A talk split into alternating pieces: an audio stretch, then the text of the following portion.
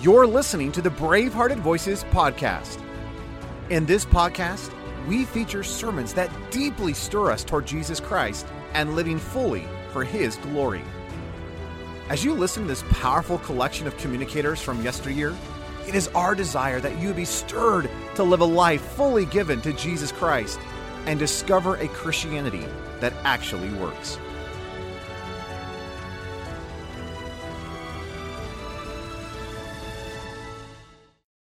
Well, guys, uh, this is a very, very uh, significant message.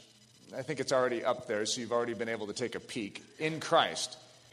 For those of you that have been around Ellerslie long enough, you would say, wasn't there a sermon back on in April of two thousand ten of that name? You'd, of course, have to be fairly astute to come up with all that information. But it was Resurrection Sunday. Uh, in April, I don't remember the exact date, but uh, April fourth is my guess. Uh, in two thousand ten, yes, I gave a message called In Christ. And it was a very special day. And this is a reprise uh, of that. Uh, my kids have all these Bible videos, and Charlton Heston comes on, and he's sitting there. And there's always this preview for Ben-Hur, the the, uh, the cartoon version of Ben-Hur. And it always says, and Charlton Heston reprising his role as Judah Ben-Hur. Well, this is Eric Ludi reprising his role as Eric Ludi, uh, giving in Christ. Uh, this is one of the most significant messages in the Christian world. Not saying because I'm giving it, the idea behind it. What you are about to hear is literally the nuts and bolts of what holds the whole thing together. Now, the reason I decided to give this is because we have twenty-plus uh, baptisms today in the lake, which, by the way, all of you are invited to uh, come to and enjoy. We love baptisms here at Ellerslie. They are a celebration. If you want to laugh, come to a baptism, uh, because it is truly a joy-filled experience. And what baptism is, is a celebration, an acknowledgement in this natural realm what is in this message, okay? So I had a completely different message uh, that I worked on all week. God does this to me every now and then. And then on Saturday morning, I literally felt him put this, the brakes on it and say, no, I want you to do something completely different. And this is the message that came out. Now, this isn't the same message I gave on April fourth, but it's the same content, same idea behind it. So it's a very different message, very unique, and I think you're going to enjoy it. But to get the most out of this, we need God to help us. We need him to help us here. We need him to help me communicate this. This is a message so far beyond what I'm able to deliver. And there's so much more nuance and robustness to this message that in a human way is, you can't pass it on. So let's ask for God to do it. Father, we just submit ourselves to you with great expectancy this morning. May Jesus be crowned King in our midst, and may the realities of his cross work be seen and made evidenced in our lives, in our minds, in our understanding. Lord, I pray that you would give me a fervor and an unction to be able to deliver your truth the way it must be delivered. And I pray that you would give every single person here the ability to comprehend the depths, the fullness, the breadth, the height, the width of your great truth. Lord Jesus, may we find ourselves in Christ. It's in the precious name of our great King Jesus we pray. Amen. So this message is dedicated to all those that are going to be baptized today. I want you to be able to look back at this message and listen to it in the years to come and say, that is my personal message. That is my life message. Okay? And if you're going to have a life message, not a bad one. Okay? There's a key word in the title. And you would, most of you would say, well, Christ. Yeah, that's, I mean, can you get a more important person? No.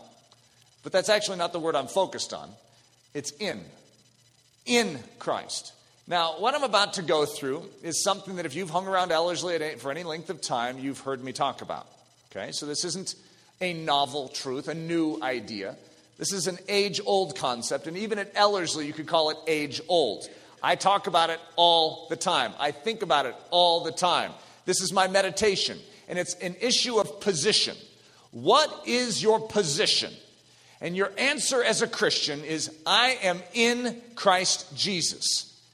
Realtors are always talking about location, location, location. Well, the Bible and the gospel is all about location, location, location. What is your spiritual location? Are you in Christ or are you outside of Christ? Now, for most of us, that's sort of like a perplexing type of question. It's like, well, I don't know exactly what you mean by that, which is why we have this message. Okay, now this is something that you need to be thinking about and pondering every day of your life. You need to understand it at the depths of your being. And like food, you eat food every day. Why? Because your body needs to be constantly nurtured and fed. There is an importance of constant daily impartation into your physical body to keep it strong and healthy and working the way it ought to work. The same with your spiritual life. You need food. You need truth. You need the bread of life. You need Jesus Christ within. You need the sustenance, the nourishment of heavenly manna daily. You really do. And what that heavenly manna is, is Jesus Christ, which is the Word of God, which is in text and in person, okay? Which we're going to go into that, what that means. And so what you're going to notice is that there's two very interesting, seemingly contradictory thoughts that are going to be floating around as I'm giving this message. And one is that you must be in something. And also that something must be in you. Okay, it's like, well, which one's, which one's more important, Eric? Which one's the truth? You can't just be in something and then focus on something being in you. Well, the way the Christian life works is both and.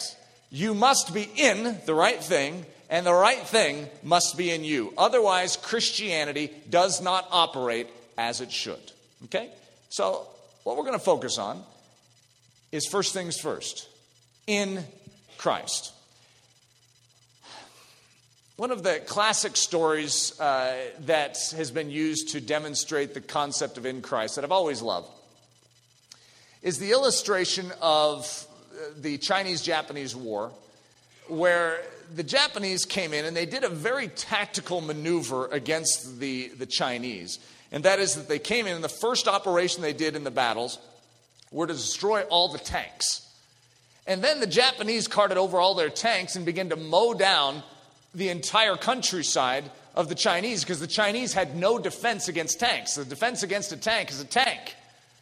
And the first thing they did is wipe out the, uh, the Chinese tanks. Now the Chinese had no defenses. So it was a bad situation for the Chinese. And so the Chinese hatched a plan. And their plan, to most of us here, would, would seem like a very paltry plan, a very unusual plan. However, it worked. And that is that they assigned snipers, men who had a very strong ability to be able to hit a target from a long distance away with a gun. And so these men would sit in, you know, some covering, and the, the Chinese snipers, and they would see the tanks, which would be sitting there, and there would be a tank driver in there. And so they would uh, shoot a bullet at the tank, and it would bounce off the tank. Ding! Ba-ding!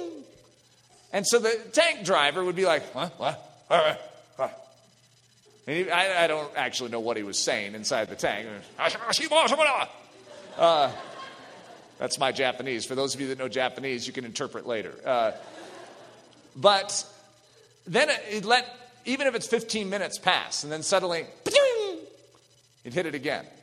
Now, what should you do if you're the Japanese tank driver? What is the wise and logical thing to do even? Stay in the tank. Now, here's what's funny. The same thing can be said to you. If you are in a tank spiritually, if you find yourself a refuge spiritually, a bulwark about you spiritually, and you start hearing some bullet fire outside. Ding!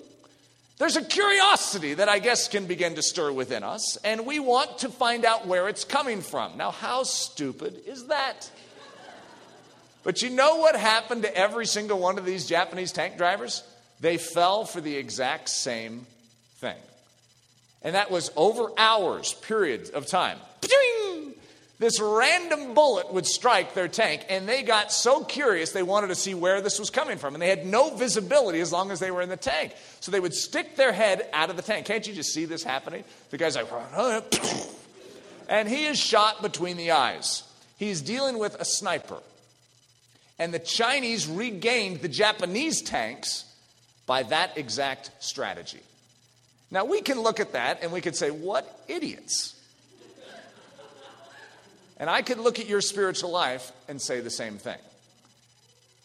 The key to Christianity is you must know your position, and then you must maintain your position. Your position in Christianity is everything.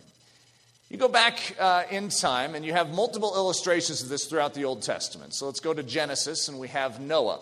Noah is building an ark, and the rains are going to come, judgment is going to come on the earth, and every man that is not inside that ark, and I should say woman too, but every man or woman that is not inside that ark will come under judgment. And so the key is, you must be inside the ark. Could you imagine being on the outside of the ark and just sort of hanging onto the outside? What happens to you? You die. The key is you must be inside the ark. And the text is very clear that they entered into the ark. Now most of us would say, well, that's obvious. Yeah, but I want you to realize that's a symbol of something. That is the saving device known as the ark. And those that are inside the ark are saved. If you are not inside the ark, you are judged.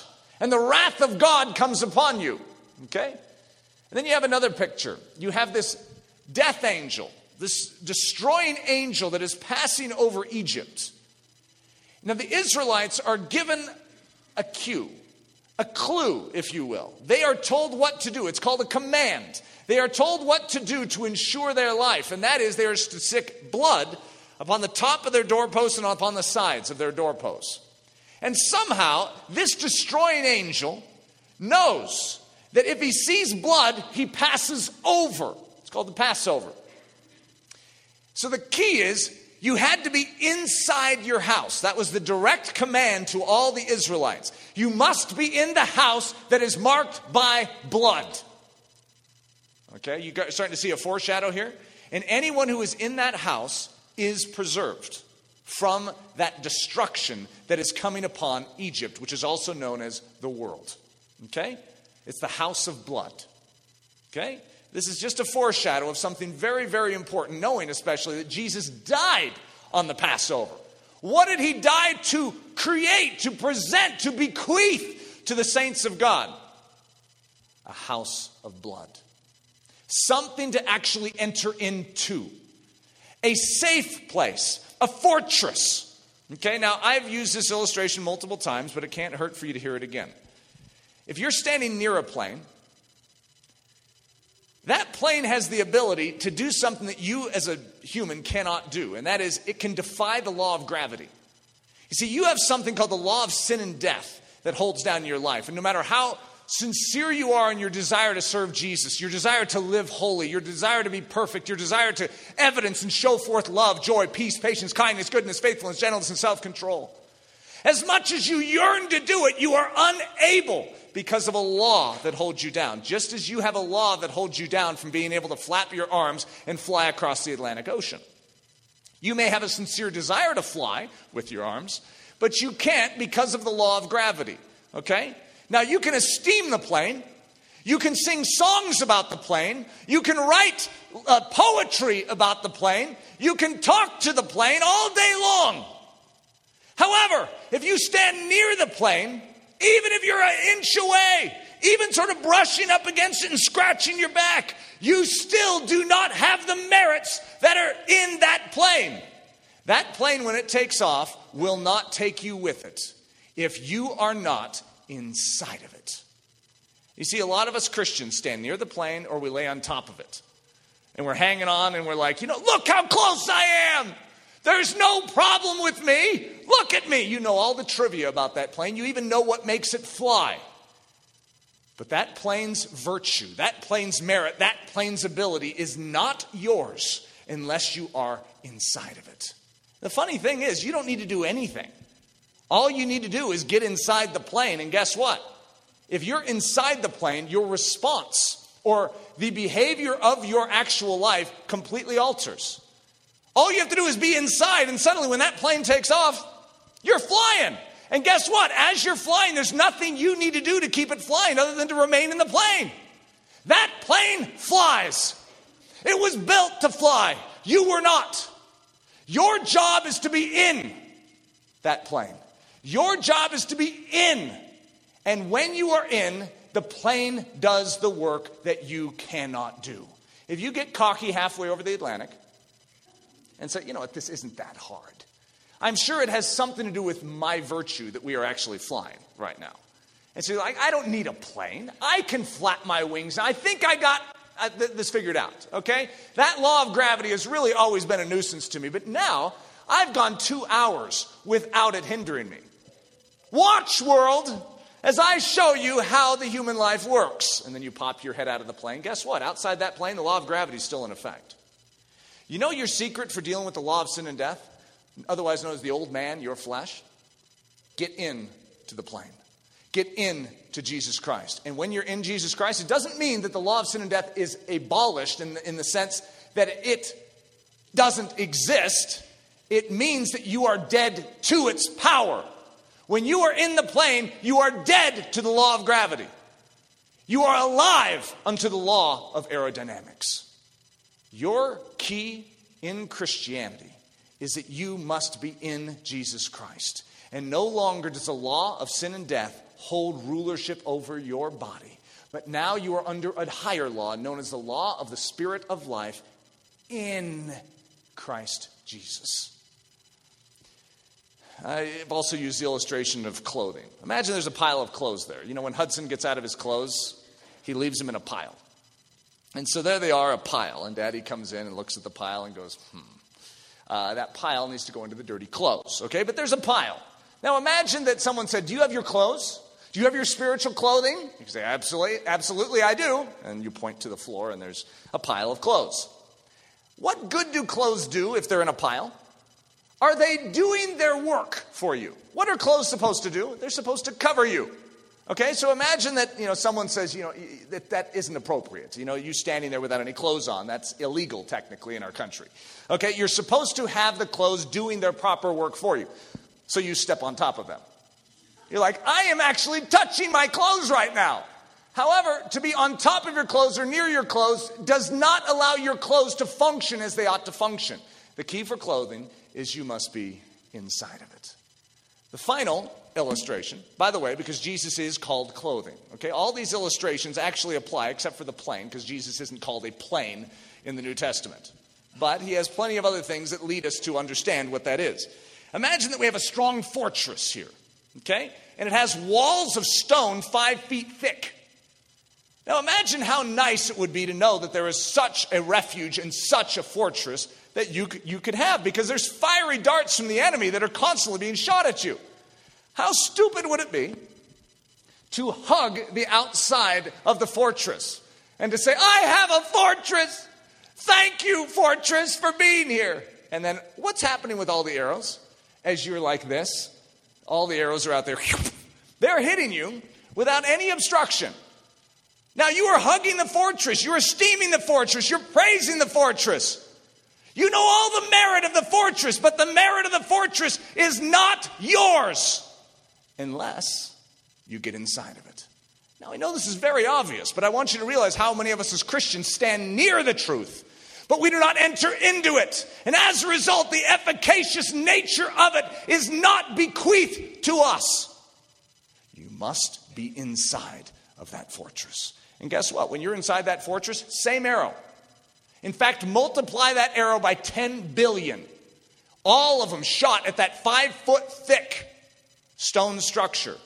I don't care if it's ten billion arrows that are coming. If you are inside of it, not one of them will touch you.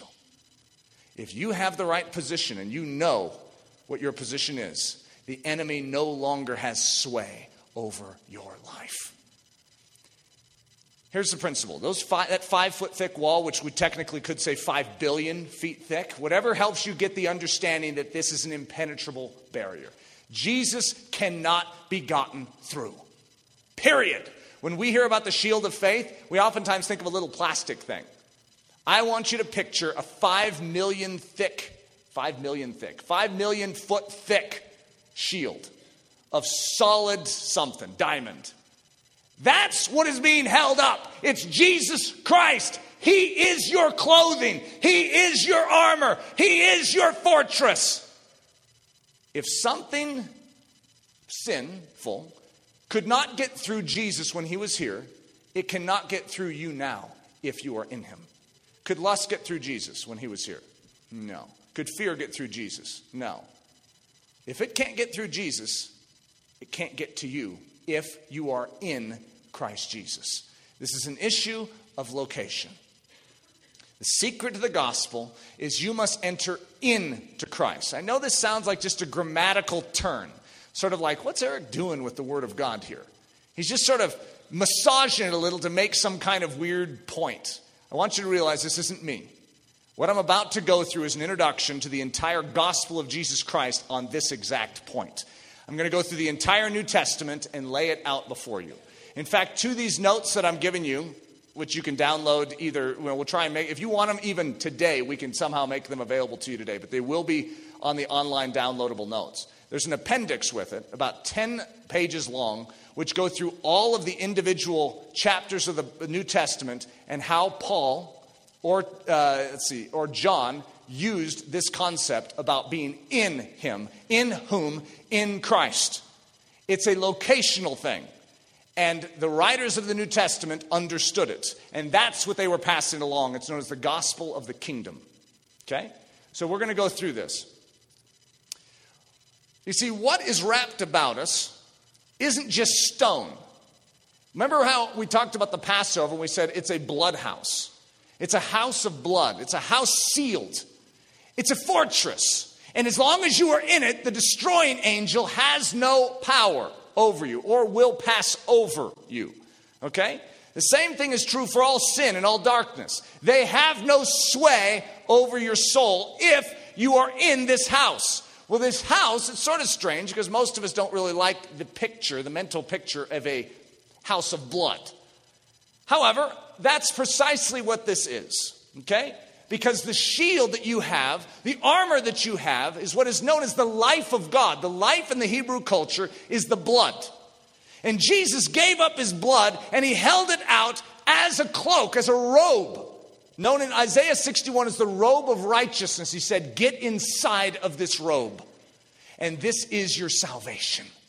This is your righteousness. Because without this robe, you have no access into the throne room of grace. Unless you are perfectly righteous, perfectly holy, perfectly just, perfectly loving, unless you are exactly as God is, without a hint of flesh, without a hint of self, you have no access into his presence. But God so loved the world that he gave. He gave his only begotten Son, that whosoever would believe on him would have this life. This life isn't just some life in the future. No, because when we hear eternal life, we're always thinking, oh, someday. This life is present tense. This life is available to you. It is known as the blood of Jesus Christ. It's the life of God imparted, okay?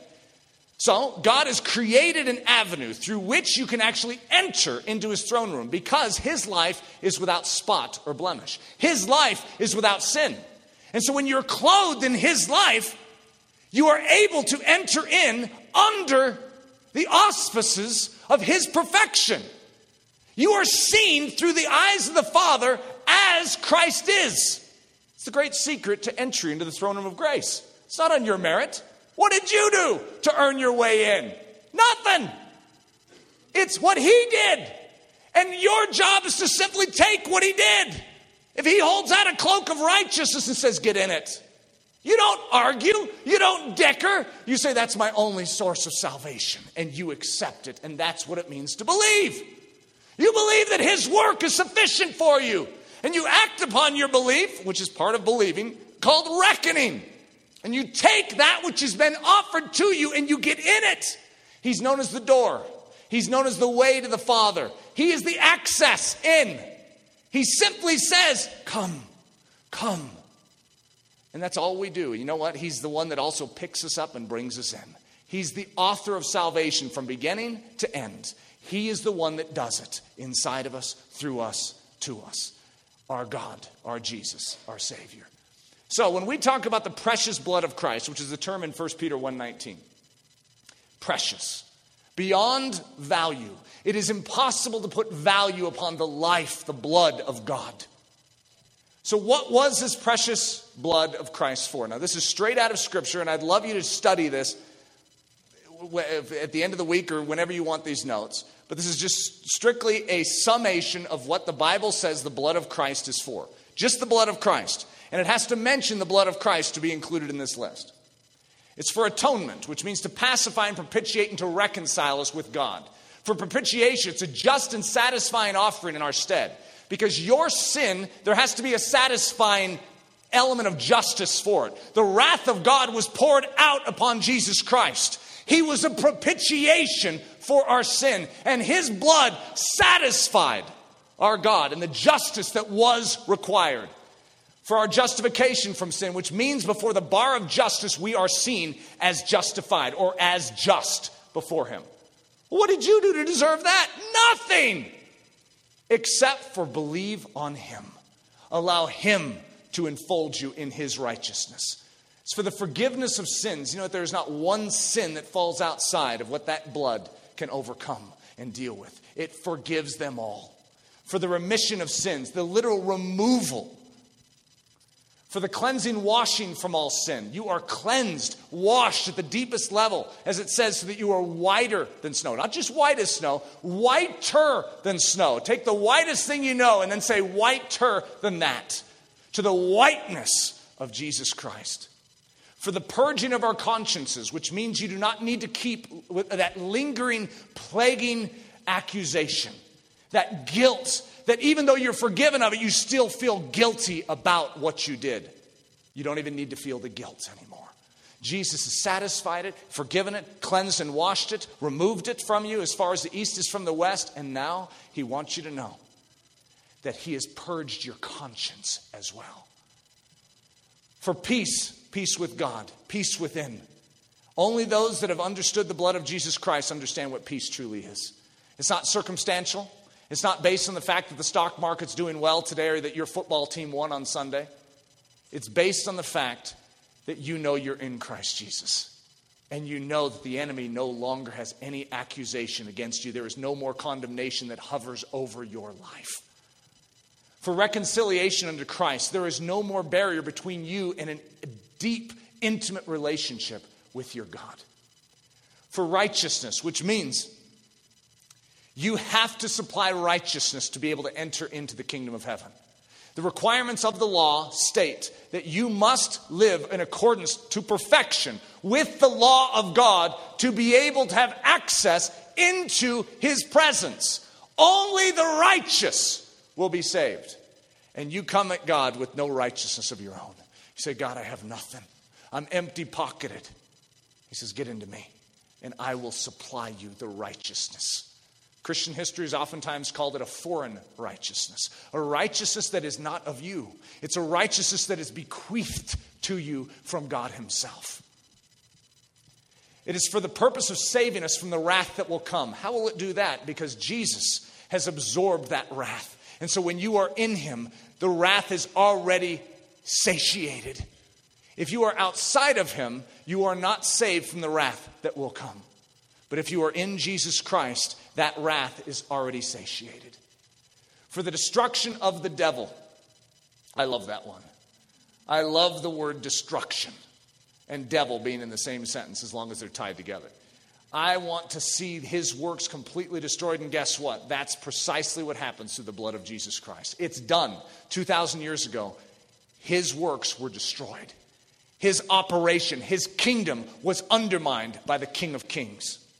For overcoming the devil. You've always wanted to know if the devil could be overcome. Not in your strength, but in the blood of Jesus. Yes. You have everything you need to overcome the devil. And by the way, when we talk about a fortress, it sounds like a defensive station. In other words, you get in the fortress to be defended from the arrows. But I want you to realize it is defensive, but God sticks your fortress on wheels and sends you towards the enemy camp. He literally marches his saints upon the gates of hell, and he says, they shall not prevail against the church. We're offensive, not defensive. This is for overcoming the devil. It's for redemption, which means the purchasing. the eternal redemption for the purchase of our very beings. Your body, which was owned by sin and the devil, has now been a transaction of blood, and you were purchased by the life of God. You belong to him now. It's for the purpose of giving us life within, eternal life.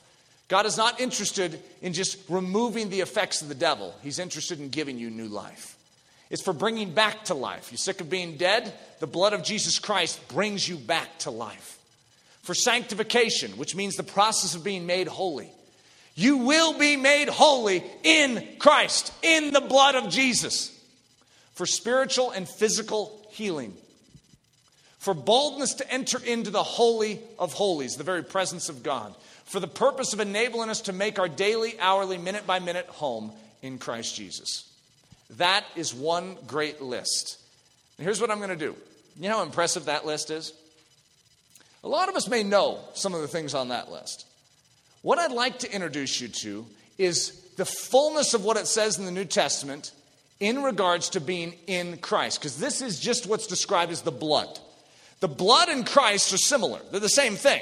They're synonymous with each other. The Bible, when you study, you need to understand how synonyms work, synonym concepts. And so that you can study multiple concepts together and then compile them together, and you begin to see a more robust picture of what the gospel is about. First, I want to introduce you to this concept that there is clothing on you. You come, when you first are finding out about Jesus Christ, you have clothing on you. It's called the old man, the old deeds, the pattern of sin. This is what you are caked in. It's known as the body of death. So off with the old and on with the new. There is literally a taking off, a shedding of an old covering, an old defense. What you used to put your faith in, what you used to find your confidence in, it was you. It was the power of sin over you. Now you are transferring that confidence and that faith into something entirely new.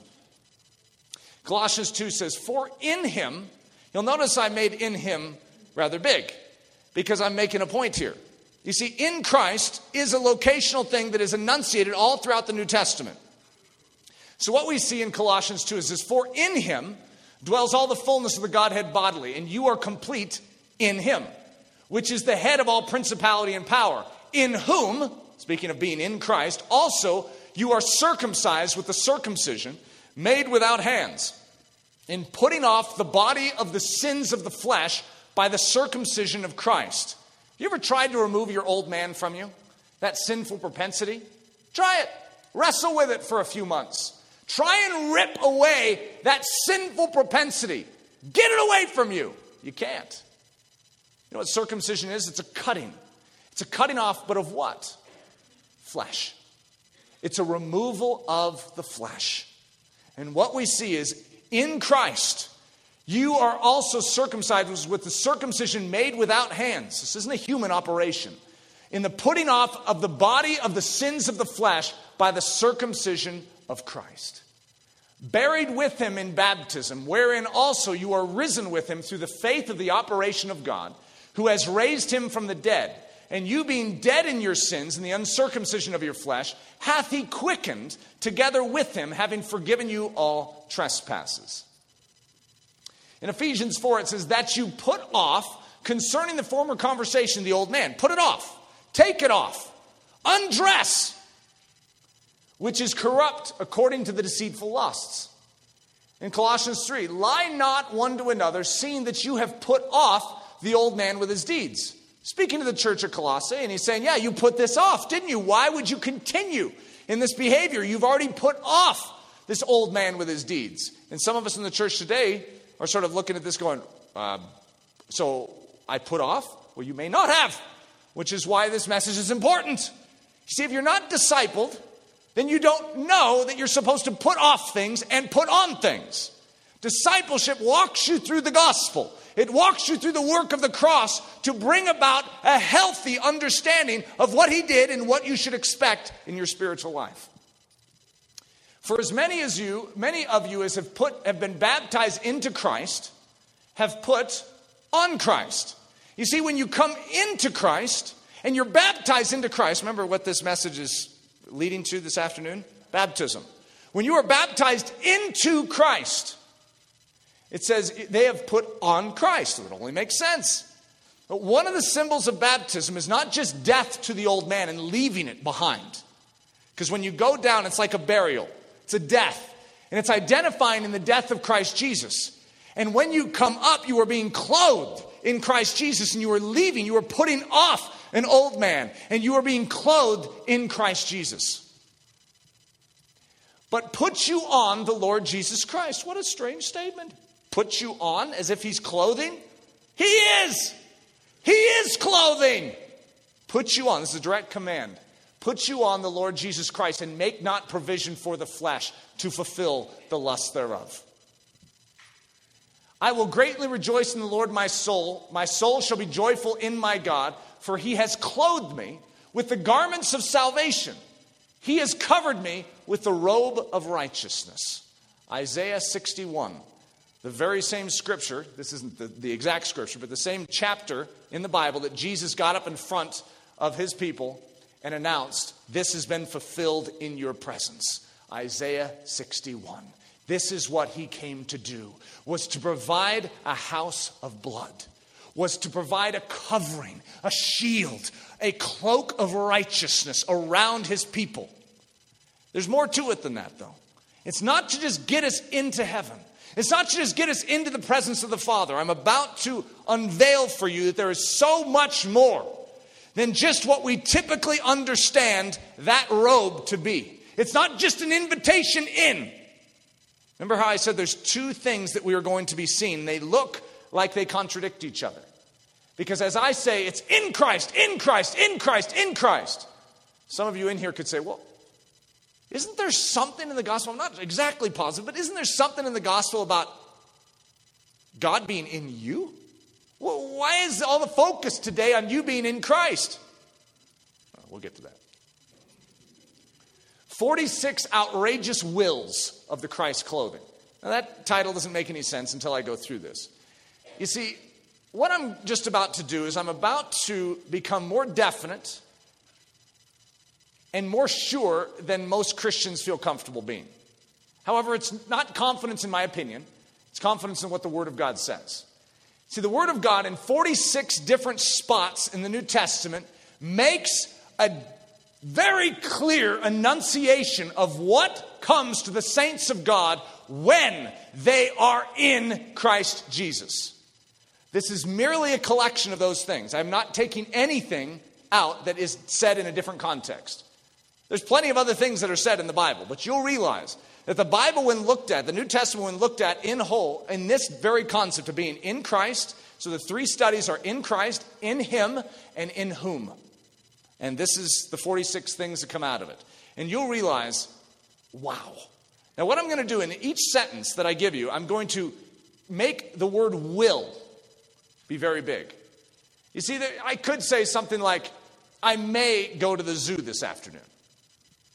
You know, you know, if I say that to my kids, that we might do that, my kids know that daddy's, you know, hedging a little. In other words, I don't want to make a commitment because when daddy says will, he's bound to it.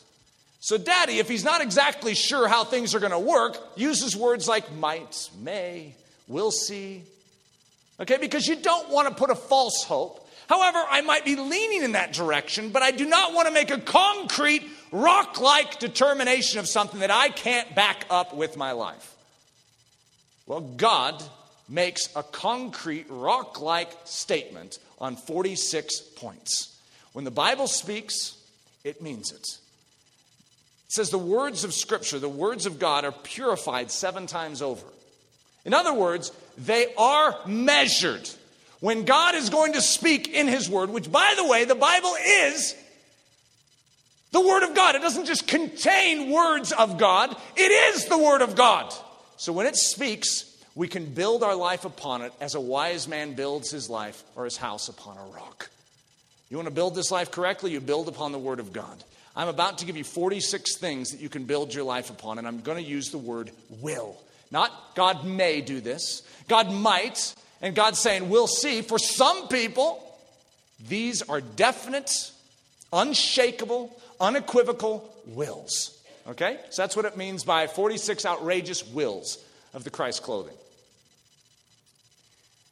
Number one, we will bear much fruit. Number two, we will be made alive to God. Number three, there will be no more condemnation hanging over our lives. Number four, we will be made free from the law of sin and death. Number five, nothing will be able to separate us from the love of God. By the way, some of these scriptures are sounding familiar to you. You're like, oh, I recognize that. Oh, that's good old classic Romans eight one. Well, now let's look at Romans eight one a little closer, because here I don't have the actual scripture mapped out for you. There is therefore now no condemnation to those who are in Christ Jesus. Location, location, location. When you begin to study this, you realize that the writers of the New Testament didn't accidentally say it the way they did. This is the gospel. You must be in Christ Jesus, not near him. But Lord, we did all these things in your name. They did a lot of extraordinary things. I never knew you. Depart from me. Please, Lord, may that not be us. May we be found in him on the judgment day. You know what our singular plea is? I am in Christ Jesus. That's our plea. My righteousness is his righteousness. It's not my own. That's our plea. What is your entry? What is your passport into the throne room, into his presence? It's not you. It's not anything you have done. It is what he did two thousand years ago. And five thousand years from now, that is still your passport. It is him. It will always be him. And we will always praise the great work of the Lamb of God. These things are facts to those who are in Christ Jesus. And when you start standing on these things as facts, as opposed to poetry in the Bible, nothing will be able to separate us from the love of God. Who? Those who are in Christ Jesus.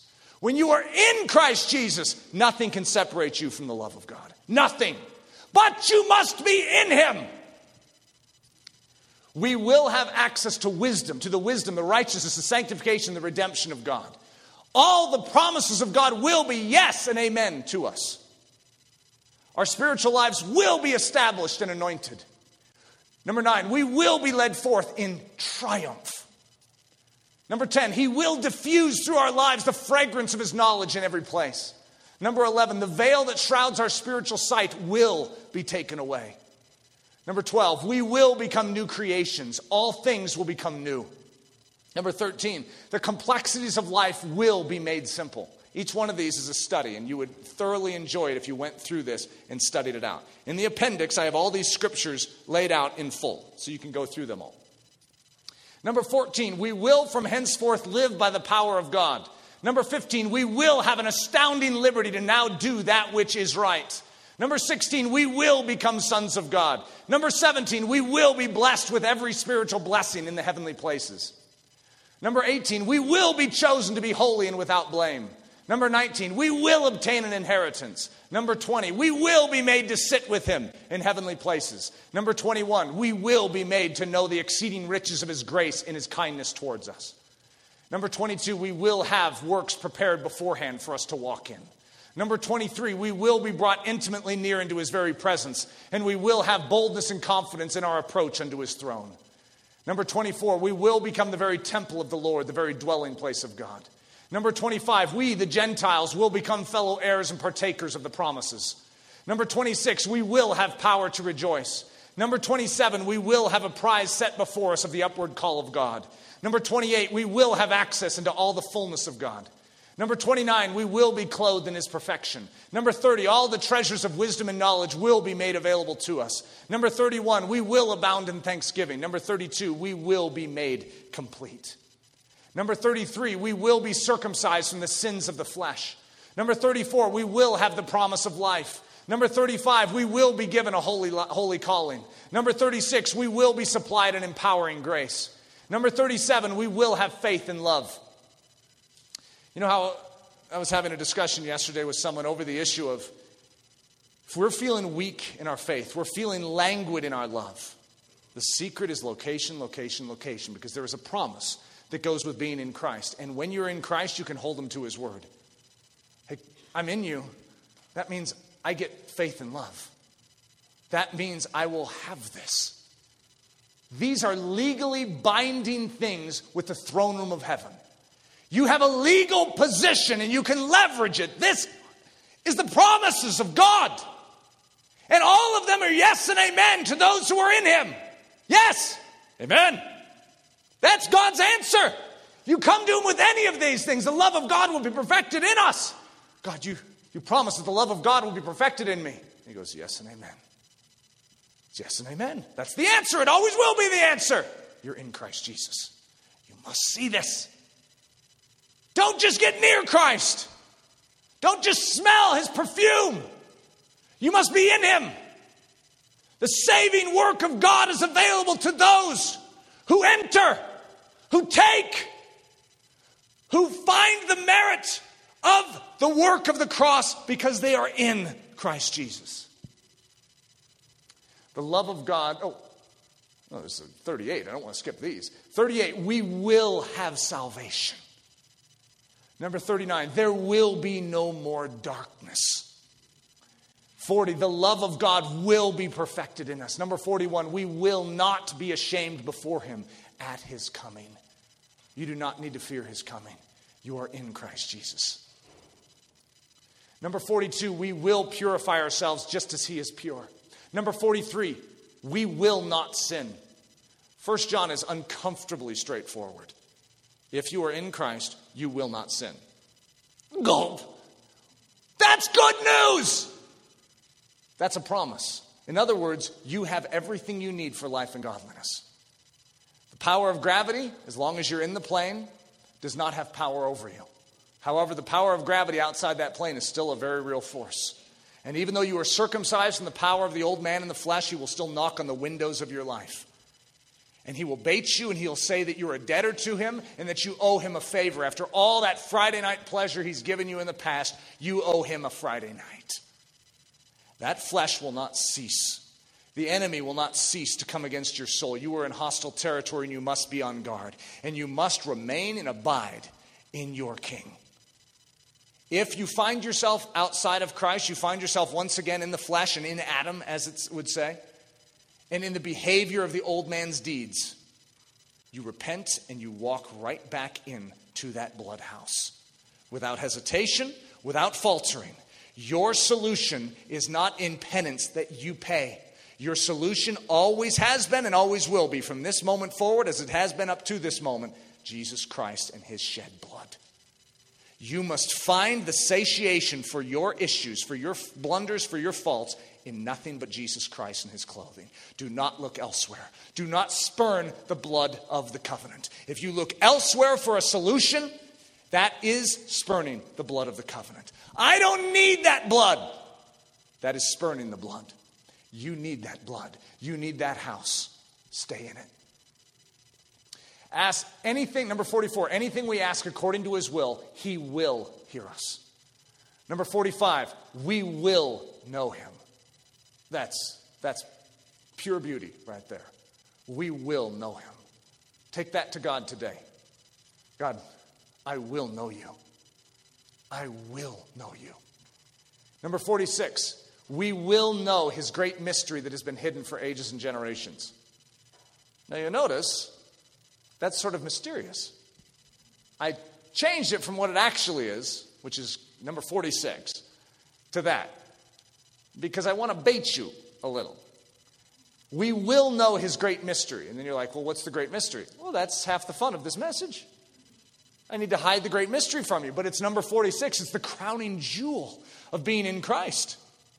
Okay, so if any of you have ever watched the gospel video, and you know when I said all those things can be rolled up into one ball and they still fall short of the final one. Uh, little hint. Those of you that haven't watched the video are like, well, what? What's going on here? Uh, I like it. Uh, so number forty-six, we will know his great mystery that has been hidden for ages and generations. There is revealed in Scripture a mystery. And it says over and over in Scripture that it's been hidden for ages and generations, but it's now been revealed. Uh, The mystery hidden for ages and generations. Now to him who is able to establish you according to my gospel, this is Paul talking, and the preaching of Jesus Christ, according to the revelation of the mystery, kept secret. Isn't that intriguing? It's this mystery that's been kept secret since the world began, but now made manifest and by the prophetic scriptures made known to all nations, according to the commandment of the everlasting God for obedience to the faith. In other words, this mystery is necessary because there is a faith and there is a requirement of obedience unto it. You can read the scriptures, but you need to obey them. How are you going to do that? Because some of us have tried. We've tried to obey the scriptures. We can't. We fail every time, and it's sickening. We loathe ourselves. What's wrong with me? I can see it, I can read it, I can esteem it, but I can't fly. I'm staring at the plane day in and day out, but I can't fly like that plane. God, I'm trying to imitate you, but I, I can't. The secret to imitation is not imitation as we think. The secret to imitation is impartation. Look at this last line. For obedience to the faith. The re- this mystery has been revealed so that now there can be obedience to this faith. In Ephesians three, we, it says, by which when you read, you may understand my knowledge in the mystery of Christ, which in other ages was not made known to the sons of men, as it has now been revealed by the Spirit to his holy apostles and prophets. What's this mystery? What? What is this? Are you guys excited? Colossians one. I became a minister according to the stewardship from God, which was given to me for you to fulfill the word of God, the mystery which has been hid from ages and from generations, but has now been revealed to his saints. Dot, dot, dot. Are you guys ready for this one? To them God willed to make known what are the riches of the glory of this mystery among the Gentiles, which is.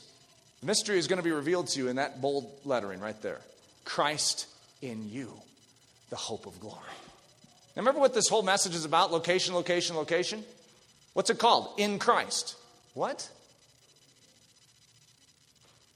The reason you must be in Christ is to gain number forty-six. The reason you must be in Christ, the capstone, the crowning jewel of the work of God, was to reveal the great mystery in and through his saints that was hidden for ages and generations. But it could not be revealed until the house of blood was built. You cannot have the crowning jewel until Jesus died. When he died, he created the avenue, the way into him, so that he could get in you. God's after your body. It's not just you in Christ, but Christ in you. Father, Son, Holy Spirit. The Father so loved the world that he gave his Son. The Son so loved the world that he died. He became a house of blood. He became a means and an operation to get you from your dead state to the Father, from your sinful state and your rags, your filth, to the Father, clean. He clothes you in himself. He takes your stable and he brings it in the cloak of righteousness, in the house of blood, into the very presence of God, where otherwise you would literally be struck dead in an instant. He brings you there. Why does he bring you there? Is it just so that you can be in the presence of God? There's more to it. He brings you there because God has a great purpose for the body of men and women. And it's not that you would be ravaged by sin and controlled by the flesh and operated by the devil. He doesn't just clothe the operation of the devil in the blood of Jesus. He clothes you, forgives you, washes you, cleanses you, purges your conscience, overcomes the devil, circumcises you from the flesh, creates a dwelling place that is made ready, brings you to the Father. Now you are where you must be, because you know what the Father has? The Father has everything you need to make this body work as it ought to work in this world. And that is what is known in Scripture in the New Testament by two key names, grace and the Holy Spirit. Same thing. It's the power of God. It's the life of God. It's the very person of God, by the way. Jesus said, it is better for you that I go to be with the Father. And we're like, that is preposterous. Stay here, Jesus. We need you. I, if I go as an evangelist and I have Jesus next to me, I'm going to be one powerful evangelist. But instead, he leaves to go with, be with the Father. And he says, it's better that he goes. What? It's better that he goes. Why? So that he might send forth all that we need. You see, the Spirit of God dwelled in one man, known as Jesus Christ, who also is God, by the way. But the Holy Spirit dwelled in a man the way the Holy Spirit ought to dwell in a man. He was a man as a man ought to be. He, he demonstrated it. He said, this is how you are supposed to live, completely dependent upon the Father, completely dependent upon the Spirit. Whatever they say, I do. I do not have words of my own. I do not have actions of my own. This body is owned and operated by that which dwells within me. I am controlled by something other than myself. Even though he is God, he submitted himself to his manhood, to live out his manhood the way a man ought to live. And that's what righteousness is, as a man ought to be. There is a way prescribed by God how a man ought to live, and Jesus lived it to perfection. He allowed himself to be a man. He humbled himself to be a man. And he lived it out perfectly with the Holy Spirit within him, only doing that which the Father was beckoning him to do. And guess what? Without, for one moment, removing his godness, he did it. Even though he didn't function in the fullness of his godness, he limited himself, humbled himself, and was obedient even unto death, even death on a cross. He lived out the life that you ought to live. And you can say, but I can't do it. He's God. The reason he did it so perfectly is, yes, because he was God. And I agree, you can't do it. You aren't God. But who wants to come inside of you? The same one that lived it two thousand years ago. God isn't interested in clothing your filth. He's interested in clothing your filth, bringing you into the presence of God, washing you clean, and then sticking the very life, holy life of God within you to enable the operation of Christianity to actually work. God's after your body. And it's not just you in Christ, but Christ in you. First Corinthians three, Paul says, know you not that you are the temple of God and that the Spirit of God dwells in you? What? Know you not that your body is the temple of the Holy Ghost, which is in you, which you have of God, and you are not your own, for you were bought with a price? Therefore glorify God in your body and in your spirit, which are God's. For you are the temple of the living God. As God has said, I will dwell in them and walk in them, and I will be their God, and they shall be my people. Now therefore you are no more strangers and foreigners, but fellow citizens with the saints and of the household of God, and are built upon the foundation of the apostles and prophets, Jesus Christ himself being the chief cornerstone.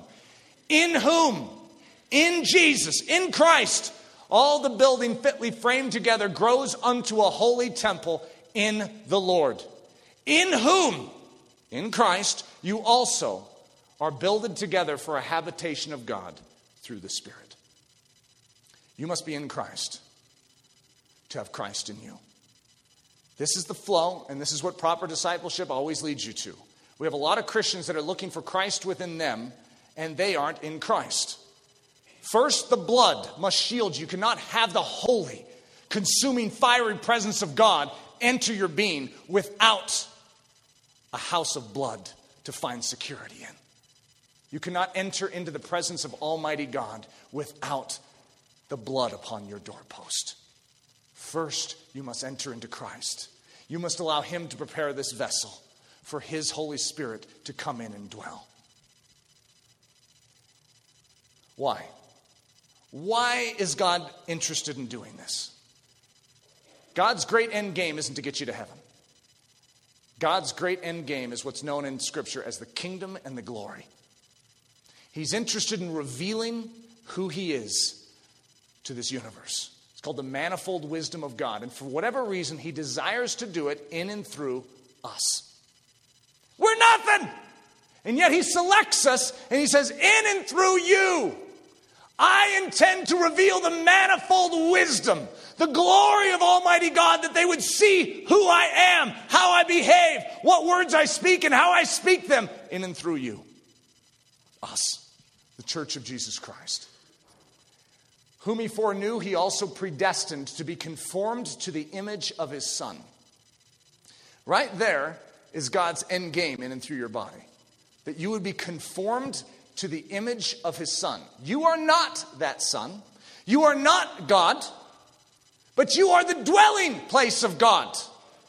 And when God moves in, you do not become God. You are merely the house of God. Jesus was God. And he was the house of God. You are not Jesus. Just in case you're thinking of building a little commune somewhere after this message. You are a mere lamb. No strength of your own, wholly dependent upon a shepherd. But that shepherd just doesn't provide you protection. He also sticks within you the growl of a lion, the strength and the power of a host. And he says, go, little lamb, and take down the wolf pack. For as in Adam, all die. And so what you're going to see is this concept of in Adam and in Christ. You were born in Adam. He's your clothing. It's called the old man. You know how fathers are called, yeah, my old man? It's not a very respectful way of saying it. However, the Bible somewhat supports it. Adam is the old man, and we are in our father Adam. So our old disposition is what's crippling us. The deeds of the flesh have power. For as in Adam, all die. If you stay in that clothing, you die. Even so, in Christ, all shall be made alive. And as we have borne the image of the man of dust, who is the man of dust? Adam. We've all borne that image. The world looks at us and says, uh-huh, a human. Oh, yeah, another human. Seen one, you've seen them all. As we have borne the image of the man of dust, brace yourself, we shall also bear the image of the heavenly man. Wow. How could that possibly be? Well, I just shared with you how. Get into Christ. You know what the forty-sixth will is? You will know the mystery of God, hidden for ages and generations. You will know it. It's the hope of glory. There's a hope in heaven that the glory of God, the clear visage and view of who he is and all his beauty, his power, and his might would be seen on this earth again. What is that hope? That hope is Christ in the saints of God. And when Christ gets in his saints, the glory of God will be made manifest in this earth.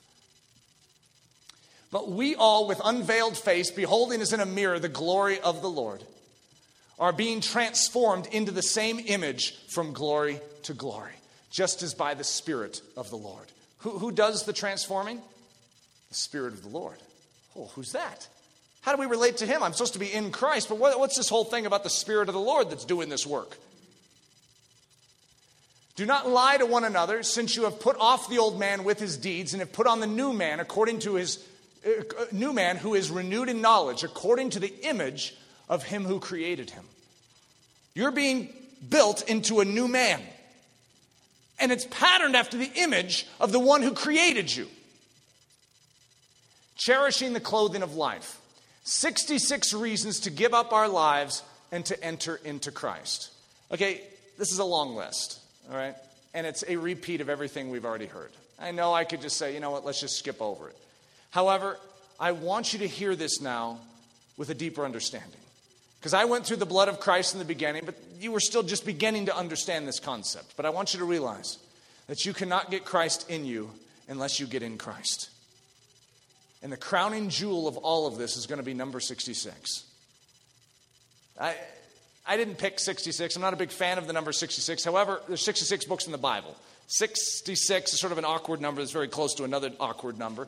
And so it's not necessarily the number I would choose, but that's what it came out to be, okay? Now, I could have fudged it and tried to make it seventy, because that's a great God number. But I'm stuck at sixty-six because I refuse to fudge it, okay? sixty-six reasons to give up our lives and to enter into Christ. This is my argument to your soul. If you're hanging on for dear life to your life in Adam, the life that you, even though you're a slave in it to sin, but you feel like you're at least in control. I mean, you're in the throne. You're in the driver's seat. I like life like that. I don't want to give up my body to be controlled by the living God. And that's what happens when you enter into Christ. When you enter into Christ, you leave the husk of your old life behind. And you open up your life and you say, God, this body belongs to you. And what does he do with it? He comes in. He takes that body and he makes it function as it ought to function. And now who sits in the throne is not you, but Jesus Christ. He is called the head of the body. He is the head of the body of the church, and he's the head of every individual body. He rules your life and your body. This is my argument to you. Meditate upon these sixty-six things, and I would love for someone in here to give me a palpable, reasonable argument of why you would not get into Jesus Christ. Any argument is not going to work on me, so you're probably going to waste your breath anyways. I am so utterly convinced of the beauty and the majesty of this life. Well, how could I be so convinced? I live in it! I love it! I'm so happy! Talk me out of it. Talk me into a pile of manure off to the side of the road. You've got to be kidding. I've got Jesus Christ. And I have number sixty-six on this list too. All our sin will be atoned for. His blood will prove a propitiation, a just and satisfying offering in our stead. We will be justified. We will be forgiven our every sin. Our sins will be removed from us. We will be cleansed and washed from all our sin. Our consciences will be purged. We will have peace with God. We will be reconciled unto Christ. We will, he will be our righteousness. We will be saved from the wrath to come. The devil will be destroyed and rendered impotent against us. We will overcome the devil. We will be redeemed, eternally redeemed. Our very beings purchased by God. We will receive life within eternal life. We will be brought back to life from the dead. We will be sanctified and made holy. We will be spiritually and physically healed. We will have boldness to enter into the Holy of Holies, the very presence of God.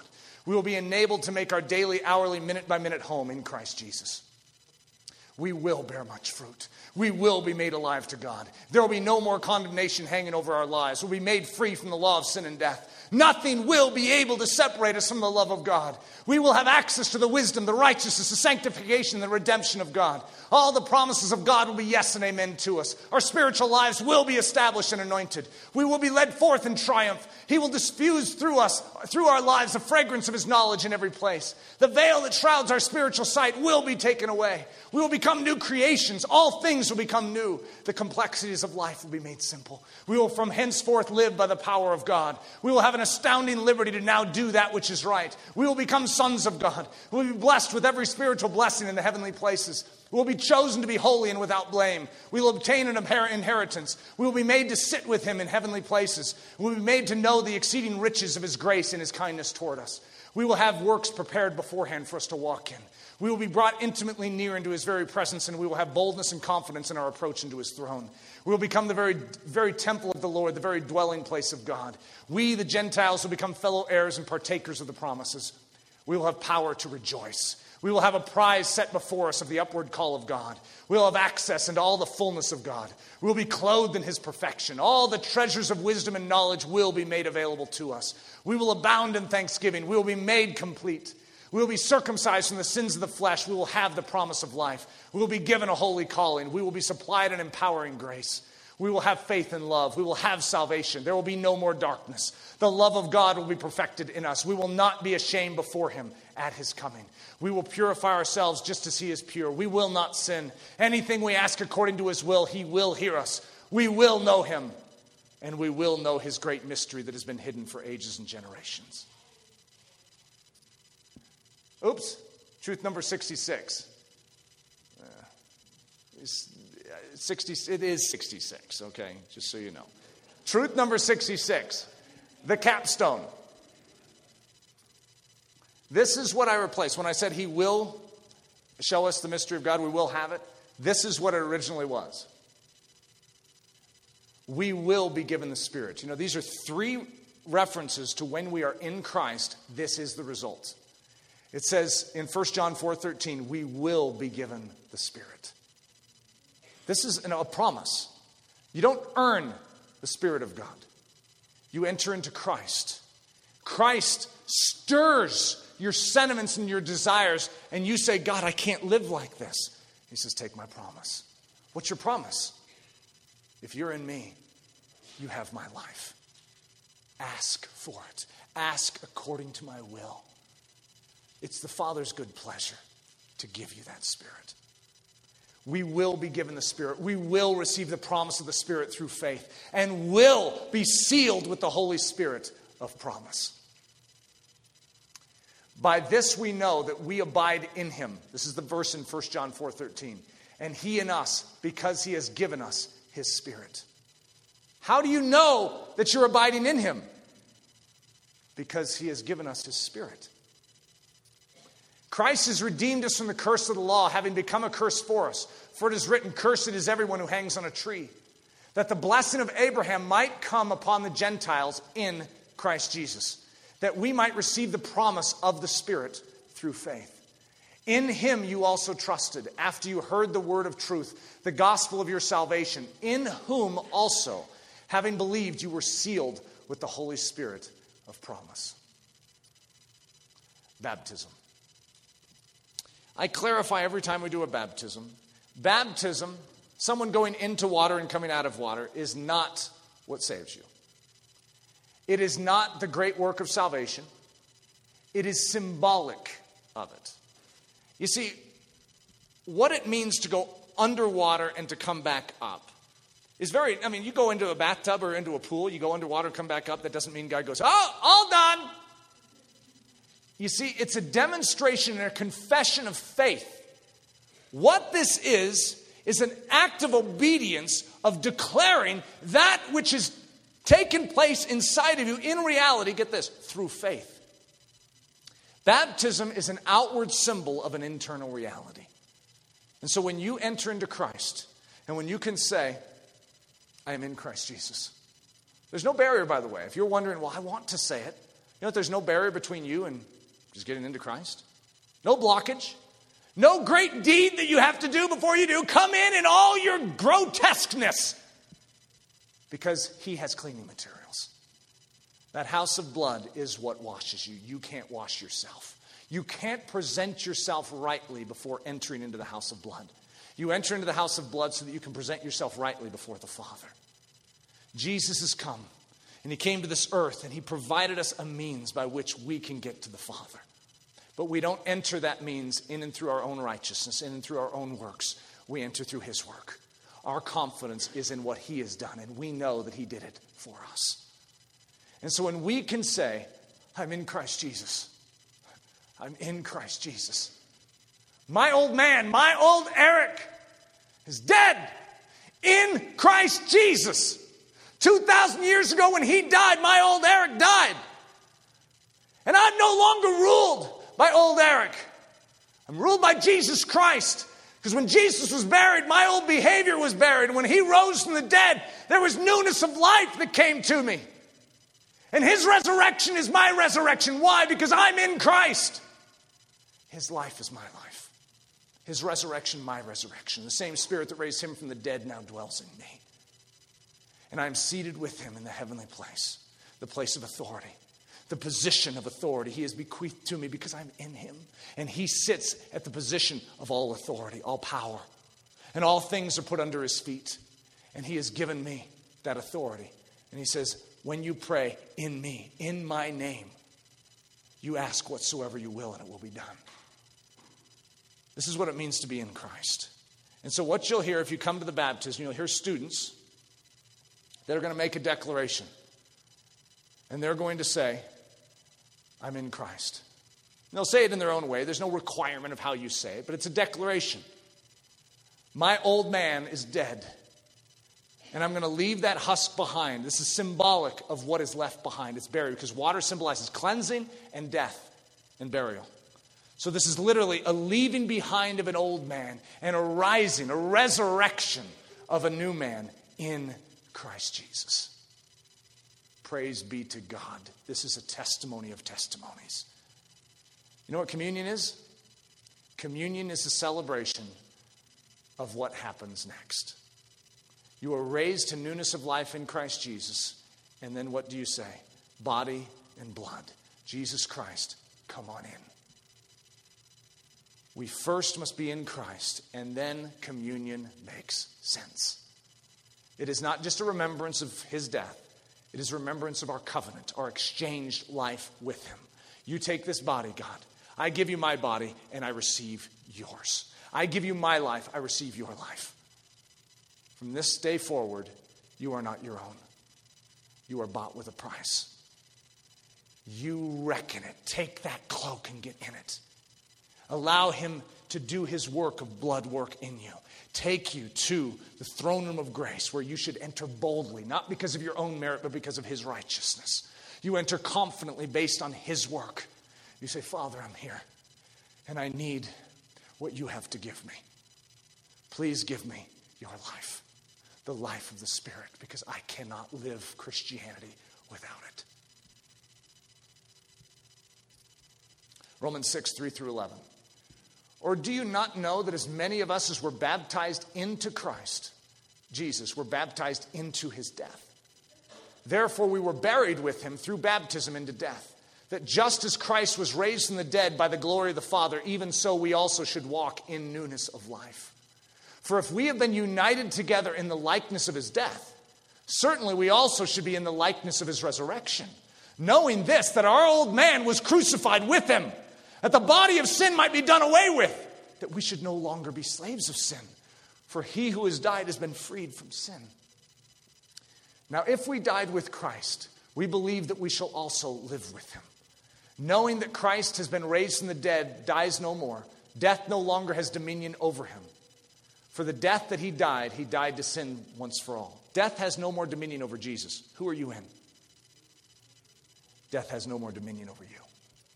But the life that he lives, he lives to God. Likewise, you also reckon yourselves to be dead indeed unto sin, but alive to God in Christ Jesus our Lord. Don't just believe it. Don't just stand near the plane and say, I believe that that plane died. I believe that that plane can fly. Praise God. I believe that that plane can fly, yes. But I believe that it can carry me. And that I can fly, not in and of myself, but in him. And I believe that it can break the law of gravity. It can trounce it. It can trump it. I can't. But if I enter into it, that the law of gravity will be trumped within my body by the law that is higher, the law of aerodynamics, or in our case, spiritually, the law of the Spirit of life in Christ Jesus. That's the gospel. That's the bare bones gospel for you right there. You want hope? It's Jesus Christ and him crucified. You'll not find it anywhere else. What he did on that cross is everything to you. He built for you a house of blood. He erected it within three days. And he says, come on in. If you don't enter in to this house, when that wrath comes, you will be swallowed up in it. But if you enter in, all of those sixty-six things we went through, our promises to you and all the promises of God in Christ are yes, and in Christ, amen. Why in the world would anyone not get in? I think that all the time. However, there's a whole host that haven't. Our job is to get beautiful feet. I wish I didn't have my shoes on. I could have wiggled my toes for you. How beautiful are the feet of those who bring good news. We have good news to bring. It's not mediocre news. And good is way too small of a word for what we just described. It is absolutely befuddling, extraordinary, amazing, outrageous news. And it's my privilege to give it to you this morning. It's your privilege to reckon it, to take it, and to share it every other morning of your life with your own soul and with everyone around you. This is the singular message of the church, Jesus Christ and him crucified. All the other messages are great. There's a lot of wonderful things that come out of this. And they're great messages. But this is what it all harkens back to.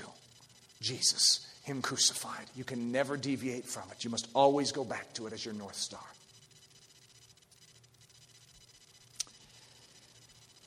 Lord Jesus, prepare us for this celebration. And may we celebrate well. Lord, I pray that those that are ready to be baptized would do it with confidence and boldness, with an exclamation of joy in their hearts, that they would f- forget that it's cold water that they're in, and they would celebrate their God like they've never celebrated him before. And this great work of the cross would be theirs. May they always look back to this message and cherish it. May this be their message for the rest of their days. We are in Jesus Christ. And our old man is dead. And our old behavior in life, in sin, is buried. And the resurrection of Jesus Christ is our resurrection. And we have newness of life in him. And when he ascended, he brought us with us to the heavenly throne room. Because we are in him, we are now seated in him in heavenly places at the right hand of God Almighty. Not because we deserve to be there, because he does. And he has condescended to bring us along. All we did was believe. And even we needed his grace to even do that. Lord Jesus, we say thank you. Thank you. We love you. We praise you. You are not just one to behold. You are one to enter into and enjoy for all of eternity. It's in the precious name of our great King. Bravehearted Voices is brought to you by the ministry of Deeper Christian in partnership with Eldersley Discipleship. Our passion is to help you grow spiritually by providing Christ-centered resources, discipleship, and training in the Word of God and the victorious life of Christ. Our agenda is to bring back the stuff of old, the sort of Christianity that is lived out with the gusto of heaven and actually and practically works. For more, visit bravehearted voices dot com.